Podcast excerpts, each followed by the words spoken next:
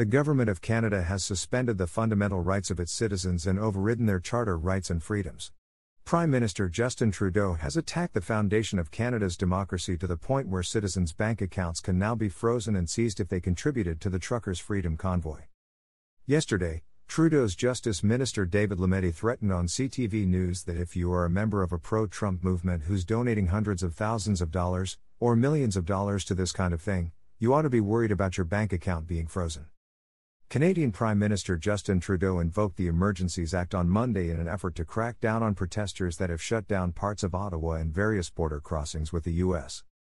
Trudeau informed his cabinet and Canada's premiers of his intent Monday morning. The Prime Minister's announcement marks the first time the Act, which replaced the War Measures Act in 1988, has been employed.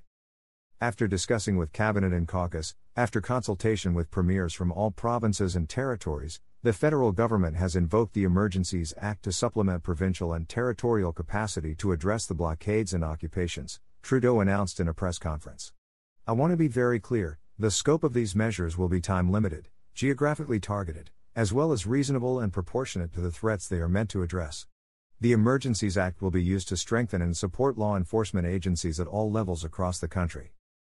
The Emergencies Act powers will strengthen law enforcement's ability to fine and imprison protesters, according to the Prime Minister. The Act will be enforced most heavily in areas of critical infrastructure such as airports and border crossings. Trudeau said that the Act also ensures essential services such as towing away trucks used to blockade roads and highways. In addition, financial institutions will be authorized and directed to render essential services to help address the situation, including by regulating and prohibiting the use of property to fund or support illegal blockades, Trudeau added. The Prime Minister emphasized that the Canadian military would not be called in to break up the demonstrations. We're not using the Emergencies Act to call in the military. We are not suspending fundamental rights or overriding the Charter of Rights and Freedoms. We are not limiting people's freedom of speech. We are not limiting freedom of peaceful assembly. We are not preventing people from exercising their right to protest legally. We are reinforcing the principles, values, and institutions that keep all Canadians free, Trudeau asserted. The Prime Minister described the use of the Emergencies Act as a last resort. Chrystia Freeland, Canada's Finance Minister, later said that banks and other financial institutions in Canada have the authority to temporarily cease providing financial services where the institution suspects that an account is being used to further the illegal blockades and occupations. This order covers both personal and corporate accounts.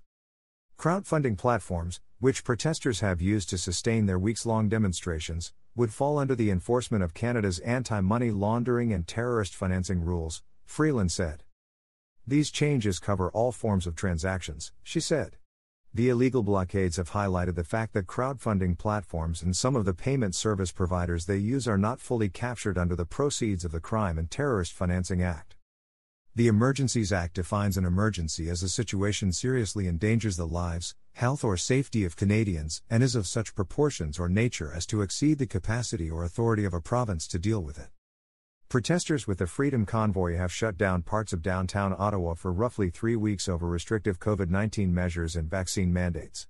Convoy organizer Tamara Lich said earlier on Monday that protesters will continue to hold the line against the Canadian government's crackdown. https colon slash slash rumble.com slash vv5rtc Canadian Deputy PM trucks can be seized corporate accounts frozen insurance.html